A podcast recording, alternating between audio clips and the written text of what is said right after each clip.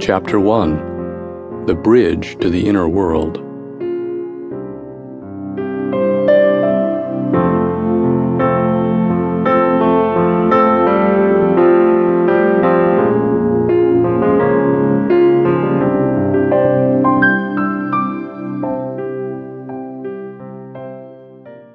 We all want peace and happiness. The search to find peace and happiness underlies all of our endeavors, worldly as well as spiritual.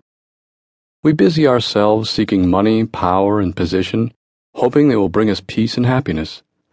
Sometimes they do, at least for a while, but acquisitions and achievements are like a gourmet meal. The pleasure and sense of satisfaction quickly fade, and we are hungry again. According to the sages, the fragments of joy we find in the external world are a reflection of the boundless joy that is our birthright, the heritage of our eternal home. When we are born, they say, we bring a wisp of that joy with us. As William Wordsworth put it, not in entire forgetfulness, and not in utter nakedness, but trailing clouds of glory do we come from God who is our home. Ode, Intimations of Immortality. Because we have not entirely forgotten this home, we move restlessly through the world, hoping to find a way back. For until we do, we cannot experience real joy.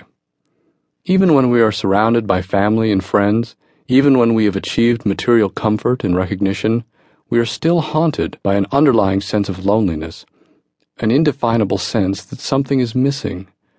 We try everything we can think of to banish this sense, but even if we manage to stifle it, it always returns. Eventually, we stop trying and resign ourselves to life as it is. Our life runs its course and we depart, empty and disappointed. This is the experience of most people.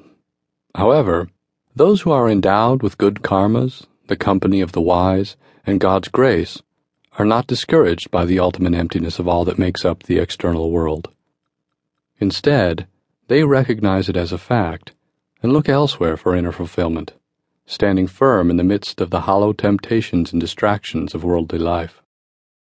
Armed with firm determination, inner strength, self trust, and fearlessness, these seekers confront their karmic challenges, pay them off, wash them off, or burn them in the fire of knowledge, eventually attaining freedom from the forces that bind them to the mundane world. For such people, the realization that this world is painful and ultimately unfulfilling, yields a determination to move from pain to joy, from lower reality to the higher reality. Once underway, this transition can be completed quickly. Adepts tell us, just turn your face and you are there. Unfortunately, because many of us have developed a firm belief that the world we perceive through our senses is the real world, we find it difficult to turn away from it.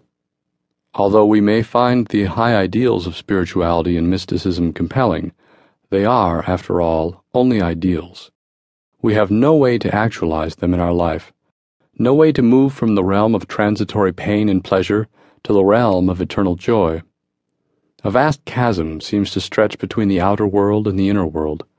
We feel the pull of the inner realm, but we have no way to cross from here to there.